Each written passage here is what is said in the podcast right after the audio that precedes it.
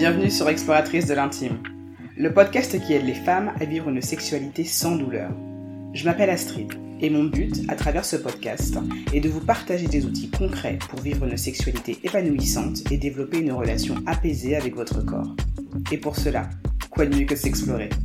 Alors chaque vendredi, sur un ton décomplexé et avec bienveillance, j'utiliserai mon expérience de kinésithérapeute pour vous parler d'intimité, de douleurs sexuelles, mais aussi de recherche du plaisir et de reconnexion à soi.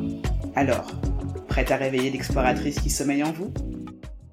Coucou les explos Bienvenue pour ce nouvel épisode d'Exploratrice de l'intime. Alors, le sujet d'aujourd'hui, euh, c'est un sujet qui m'a été amené par une abonnée qui m'a envoyé euh, un message en DM euh, pour savoir en fait si j'avais pas des pistes à lui proposer pour essayer de résoudre sa problématique de mycose à répétition. Et donc, je me suis dit que si ma réponse pouvait lui être utile, elle pourrait aussi être utile à d'autres personnes. Donc, voici l'épisode du jour. Euh, dans cet épisode, je vous expliquerai pas forcément le pourquoi, du comment des mycoses, comme j'ai l'habitude de le faire quand je parle d'une patho, euh, parce que je voulais vraiment rester focus sur cette problématique de mycose à répétition. Mais si c'est quelque chose que vous avez envie euh, que je détaille un peu plus, n'hésitez pas à m'envoyer un message sur Instagram, de sorte à ce que je puisse justement bah, voir s'il y a un réel intérêt pour ce sujet et que je vous fasse du coup un épisode en conséquence. Voilà. Donc bien sûr, si vous voulez m'envoyer un DM, n'oubliez pas que mon Instagram c'est exploratrice de l'intime tout attaché. Vous saurez où me trouver. Donc, sur le sujet qui nous intéresse aujourd'hui, euh, cette histoire de mycose à répétition. Déjà, posons les bases histoire de comprendre de quoi on parle. Au niveau du vagin et au niveau de la vulve, il y a un équilibre de microbes. Euh, ces microbes peuvent prendre des noms plus ou moins exotiques, mais euh, ces microbes qui peuplent le vagin de manière habituelle le font de manière en fait parfaitement normale et en équilibre et ils vivent tous en communauté. D'accord? Sauf que quand ils sont en équilibre, ils sont tous plus ou moins inoffensifs. Dans cette équipe, il y a ce qu'on appelle des microbes qui sont dits protecteurs, qui ont le nom de lactobacilles. Ces lactobacilles, à partir du moment où ils sont présents en nombre suffisant et que le milieu dans lequel ils sont présents favorise leur bonne, euh, on va dire, prospération, non, je crois pas que ce soit un mot français, prospération. Leur prospérité, je pense que ça c'est plus français. Euh, à partir du moment où le milieu du vagin leur permet justement de pouvoir être présent en grand nombre et de pouvoir thrive as much as possible, tout va bien dans le meilleur des mondes. Les autres microbes qui ont aussi un intérêt, mais qui, s'ils sont présents en trop grand nombre, peuvent créer un déséquilibre et générer des symptômes de type démangeaison, brûlure, inconfort, blablabla, bla bla, tout ce qui justement caractérise des problématiques de mycose à répétition, à ce moment-là, c'est là que les problèmes se passent. Sauf que dans cette équipe, on va dire des gentils et des moins gentils, il y a aussi un troisième facteur à prendre en compte, qui, qui sont que parmi les lactobacilles, il peut y avoir des traîtres. Et donc, le problème, c'est que quand euh, tu vas aller faire une analyse médicale pour vérifier justement s'il n'y a pas la présence d'un microbe, d'une bactérie, quelque chose qui puisse expliquer tes symptômes, on te dit que finalement, il n'y a rien, mais que eux, au niveau du relevé des analyses, ils voient qu'il y a beaucoup de lactobacilles. Ils ne sont pas forcément en mesure de pouvoir déterminer en fait quelle est la proportion de lactobacilles qui, qui jouent leur rôle de protection et quelle est la proportion de lactobacilles qui sont des traîtres et dans leur rôle de traître vont en fait ou laisser agir les microbes qui peuvent se montrer agressifs pour ta vulve et ton vagin, ou alors tout simplement venir dans la mêlée et aussi participer au chaos engendré au niveau de ta vulve et de ton vagin. Bref, c'est limite Game of Thrones ce qui se passe dans ta culotte. Mais bon, ce qu'il faut retenir, c'est que le fait qu'on ne soit pas forcément aujourd'hui euh, en capacité systématique de pouvoir déterminer cette proportion de lactobacilles qui sont des traîtres, ça peut aussi participer au fait que tu n'as pas forcément euh, le traitement adapté et la réponse souhaitée sur le fait de savoir pourquoi est-ce que tu as ces symptômes. Mais ça peut faire partie des explications qui vont venir étayer cette théorie des mycoses à répétition. Donc c'est pour te poser un petit peu le cadre de ce qui se passe dans ta culotte. Un autre point important, c'est de savoir que l'intensité de tes symptômes n'est pas du tout proportionnelle à la sévérité de la maladie qui se joue. Je m'explique. Euh, tu peux avoir énormément d'inconfort parce que tes démangeaisons sont genre juste on fire, t'as la culotte qui est juste on fire, c'est juste insupportable. Ça ne veut pas forcément dire que la maladie, la pathologie qui est responsable de ces symptômes est grave. Il y a parfois des pathologies, des IST qui vont euh, être très très silencieuses, qui vont agir vraiment en soum soum et qui pour le coup vont avoir des conséquences à plus long terme qui vont être beaucoup plus graves. Et ça, c'est important de le savoir, notamment quand tu fais face à des problématiques en lien avec des IST ou autres, parce que euh, ça, peut te pousser à être un peu plus vigilante sur des problèmes, sur euh, des logiques de dépistage et autres, afin d'être sûr justement que même si tu n'as rien, que tu sois sûr que tu n'as vraiment rien. Parce que parfois, ces symptômes se déclarent sur le tard et ça peut être justement trop tard. Donc, c'est une façon aussi de, pouvoir relativiser des choses et de t'éveiller justement à cette logique de prévention. Maintenant, concernant notre histoire de mycose à répétition, si tu as fait beaucoup d'examens, que tu as fait un nombre incalculable d'allers-retours chez ton médecin ou ton gynécologue et que tu as fait un nombre incalculable d'analyses et que aucune bactérie ne ressort de tes analyses, ce n'est peut-être pas une mycose. Et dans ce cas, le traitement antifongique et ou, les antibiotiques qui te seront prescrits ne seront pas forcément utiles. Ça peut même se montrer contre-productif parce que tiens-toi bien, dans notre histoire de Game of Thrones, les antibiotiques vont avoir ce rôle justement d'aller essayer de détruire tous les microbes, bactéries, etc., qui ne sont pas bons pour ta vulve et ton vagin. Mais ces médicaments vont aussi en fait aller complètement éradiquer les microbes, les lactobacilles, qui sont eux protecteurs pour ta vulve et ton vagin. Résultat des courses, ça peut venir générer un déséquilibre qui va s'installer sur plusieurs mois. Donc c'est pour cela que euh, si tu fais face à un médecin qui euh, ne semble pas forcément réussir à te proposer au bout d'un certain temps un traitement qui va être plus ou moins efficace, ça va être important d'aller vers quelqu'un qui semble être plus spécialisé sur la question, de sorte à ce que tu ne perdes pas de temps et que tu ne prennes pas un traitement qui au final va se montrer inefficace. D'accord? Dans ce type de problématique, quand tu fais face à un déséquilibre au niveau de ta flore vaginale, il va être intéressant d'utiliser une méthode qui sera plus douce et plus ciblée de sorte à rétablir l'équilibre qui va donner un petit peu de peps à tes lactobacilles, les microbes qui sont protecteurs pour ta flore vaginale, et de là réussir justement à te débarrasser de manière à te débarrasser de tes symptômes de manière durable. Ok? Maintenant, on l'a dit que les mycoses à répétition, c'était pas forcément des mycoses. T'es bien avancé. Quelles sont les autres pistes à aller explorer pour pouvoir justement essayer de résoudre cette problématique. Parce que le but, c'est quand même que tu aies d'autres choses à aller tester et à aller explorer avec ton médecin, de sorte à ce que tu puisses enfin te débarrasser de cette difficulté. Donc, une première piste, euh, ça va être ce qu'on appelle les vulvovaginites. Ce sont des pathologies euh, qui, comme le, le nom l'indique, touchent la vulve et le vagin, qui vont en fait créer une sorte d'inflammation.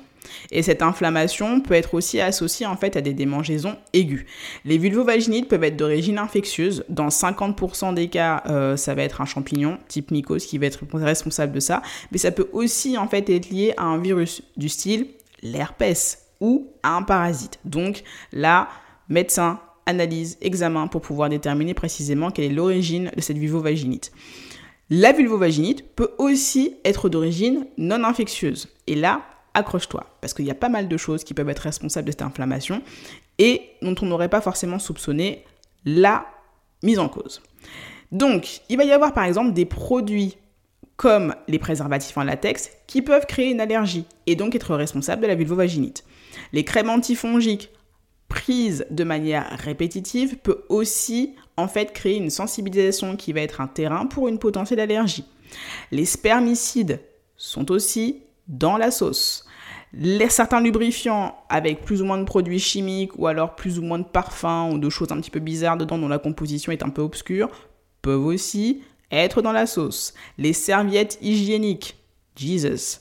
On ne sait pas ce qu'il y a dedans. Le truc est tout blanc, le truc est tout beau, mais on ne connaît pas forcément la compo. Donc dans ce genre de produit, faites bien attention à ce que vous achetez, de sorte à éviter de mettre directement au contact de vos parties intimes des serviettes hygiéniques qui pourraient, encore une fois, augmenter la sensibilisation et ce type de symptômes.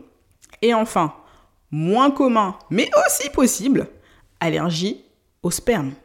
Et oui, je sais, tu ne t'y attendais pas mais c'est quelque chose qui est possible. Et dans ce cas-là, au lieu de changer de partenaire, ce qui n'est pas du tout une option ou une obligation, tu peux tout simplement en fait résoudre cette problématique en utilisant une protection type préservatif.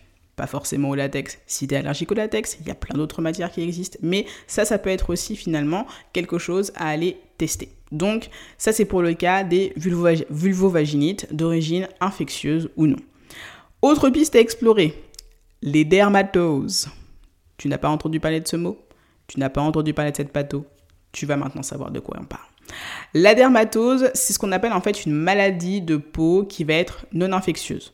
Un nom que tu vas peut-être plus entendre, ça va être par exemple le psoriasis. Tu sais, c'est euh, cette espèce de, de, réaction au niveau de la peau qui fait que tu vas avoir euh, comme une espèce d'éruption, ça va tu, tu vas avoir la peau un peu sèche, tu vas avoir envie de te gratter, etc. Ça, ça peut aussi se révéler être un symptôme, euh, en tout cas une patho, pardon, qui peut être responsable de démangeaisons assez casse-pieds au niveau de la vulve. Et donc, le fait euh, d'avoir un psoriasis, c'est complètement différent d'une mycose, dans le sens où les symptômes peuvent être similaires, mais la grande différence pour pouvoir justement les distinguer, c'est que le psoriasis n'entraîne pas de perte vaginale particulière. Donc là aussi, le fait d'aller consulter un dermato qui va être spécialisé dans les pathologies vulvaires, ça va te permettre de pouvoir mettre le doigt sur cette pathologie si jamais justement ton médecin n'est pas habitué à pouvoir diagnostiquer ce genre de choses. Une autre piste, les vulvodynies. Tiens, tiens, est-ce qu'on n'aurait pas déjà parlé de ce sujet-là dans X épisodes? Je ne me souviens pas de quel numéro. Tu scrolles et tu regardes, je te laisse faire. Euh, mais les vulvodynies, les problématiques de douleur vulvaire. Là, parmi les symptômes qui peuvent se manifester en cas de douleur vulvaire, on va avoir des démangeaisons aiguës. Ça peut être parce que dans euh, tes antécédents, tu as eu des mycoses à répétition et que même si la mycose, l'origine de la mycose a été traitée. La répétition de ces mycoses a créé avec le temps une sorte de fragilisation de la muqueuse vulvaire. Cette fragilisation, elle peut du coup créer un terrain favorable à un déséquilibre de la flore vaginale. Et donc là se rejoue le petit scénario de Game of Thrones dont je t'ai parlé en début d'épisode. D'accord? Donc ça, ça peut être aussi une option. Et tout ce qui est euh, traitement des vulvos, etc., on a déjà parlé dans les épisodes précédents. Donc si ça fait partie d'un cas de figure dans lequel tu te trouves, je t'invite fortement à aller réécouter ces épisodes. Une autre piste, ce serait les IST, les infections sexuellement transmissibles. Parmi ces IST, une qui peut être en cause, c'est l'herpès vulvaire. Là encore, des examens et des analyses bien particulières permettront d'aller déterminer si c'est bien ça qui est en cause. Mais si c'est pas forcément ça qui est cherché, c'est pas forcément ça qui sera trouvé. Donc c'est important d'avoir toutes ces pistes en tête, en tout cas surtout pour ton médecin, afin d'être sûr de poser le bon diagnostic. Dernière chose euh, à prendre en considération, et c'était le cas justement de l'abonné qui m'avait posé cette question en DM sur Instagram, c'est que elle me disait que ces symptômes de démangeaison se manifester très très souvent au moment des règles. Mais pourquoi Pourquoi spécifiquement au moment des règles? Alors, j'ai une explication. C'est pas moi qui l'ai trouvée, hein, c'est euh, la référence. C'est une explication que j'ai trouvée dans un bouquin dont je vous donnerai la référence euh, dans la description de l'épisode, qui s'appelle Le microbiote vaginal. GG, hyper facile à lire, hyper facile à comprendre plein, plein, plein d'explications hyper intéressantes. Donc, sur notre histoire de règles. Ce qu'il se passe au moment où on a nos règles, c'est que on a une diminution du taux d'œstrogène. Si tu ne te souviens pas de ça, refais un petit tour dans tes cours de SVT, de collège, lycée, tu verras, tu retrouveras l'info. Je la fais simple. Règle, diminution du taux d'œstrogène. Le fait d'avoir une diminution de ce taux d'œstrogène, euh, ça va entraîner en fait une diminution du nombre de lactobacilles qui sont normalement chargés d'assurer la protection du vagin et de la vulve. Résultat des courses, comme il y a moins de défense, la team en face a plus de liberté pour commencer à mettre le dawa dans ton vagin et dans ta vulve. Résultat des courses, la période des règles peut être un terrain propice pour l'apparition d'une mycose.